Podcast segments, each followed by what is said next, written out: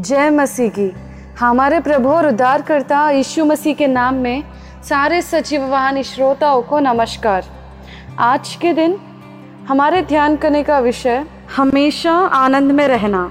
परमेश्वर की महान इच्छा है कि हम हमेशा उसमें आनंदित रहे। हर एक विषय में जो कोई भी परेशानी या जो कोई भी चिंता हो सकती है आज के दिन हमको अपनी आनंद हमेशा प्रकट करना है। क्योंकि जब लोग हमें देखते हैं, हम मसीही ज़िंदगी जब इस दुनिया में जीते हैं तो लोग हमें देखते ही रहते हैं। तो इस ज़िंदगी में जब हम मसीह के नाम को हम अपने ऊपर ले लेते हैं तो जब हम आनंदित की ज़िंदगी जीते हैं तो हम उनकी ज़िंदगियों में भी प्रकट करते हैं कि मसीह में ज़िंदगी आनंदित रहती है। आज के दिन आपको आशा होगी, आपको बहुत सारी चाहत होगी कि आप परमेश्वर के सुसमाचार को प्रकट करें। प्रभु यीशु मसीह में हमेशा आनंद रहना एक सुसमाचार प्रकट करने के जैसा ही है।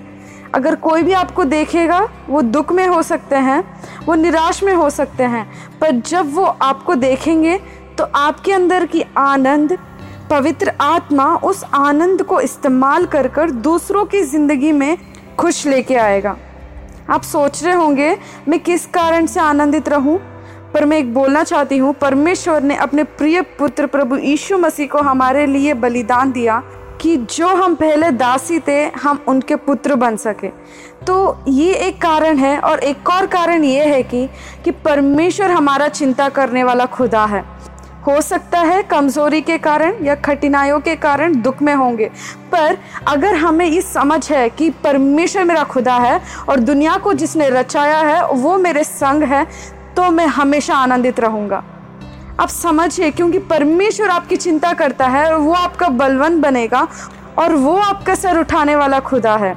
आज के दिन ऐसी कौन सी चीज़ है जो आपको परेशान कर रही है? अगर आप उस परेशानियों में भी आनंदित रहने की फैसला लेंगे तो आपकी ज़िंदगी में परमेश्वर बहुत सारे काम करने के लिए दरवाज़ा खोल पाएँगे आप। अगर हम देख पाए फिलिपियो का पुस्तक, चार का अध्याय, उसके चार के पद में, प्रभु में सदा आनंदित रहो। मैं फिर कहता हूँ, आनंदित रहो। तुम्हारी कोमलता सब मनुष्य पर प्रकट हो। प्रभु निकट है। किसी भी बात की चिंता मत करो, परंतु हर एक बात में तुम्हारे निवेदन, प्रार्थना और विनती के द्वारा धन्यवाद के साथ परमेश्वर के सम्मुख उपस्थिति किया जाए। तो आज के दिन एक बोलना चाहती हूँ आप सभी से, जितने भी लोग सुन रहे हैं, अगर आप परमेश्वर में आनंदित रहने की फैसला करते हैं तो आज के दिन परमेश्वर आपकी ज़िंदगियों में हालातों को बदलने के लिए तैयार है। जब हम आनंदित रहते हैं तो हम अपने विश्वास को प्रकट कर रहे हैं कि मेरा परमेश्वर मेरा देखभाल कर रहा है और मेरा परमेश्वर मेरी चिंता करता है। तो इस वजह से मैं किसी भी चीज़ के लिए मैं तकलीफ़ नहीं उठाऊँगा और किसी भी चीज़ के लिए मैं चिंता में नहीं रहूँगा। और परमेश्वर में जो आनंद आप लेते हैं, उसमें ही आपका बल छिपा है।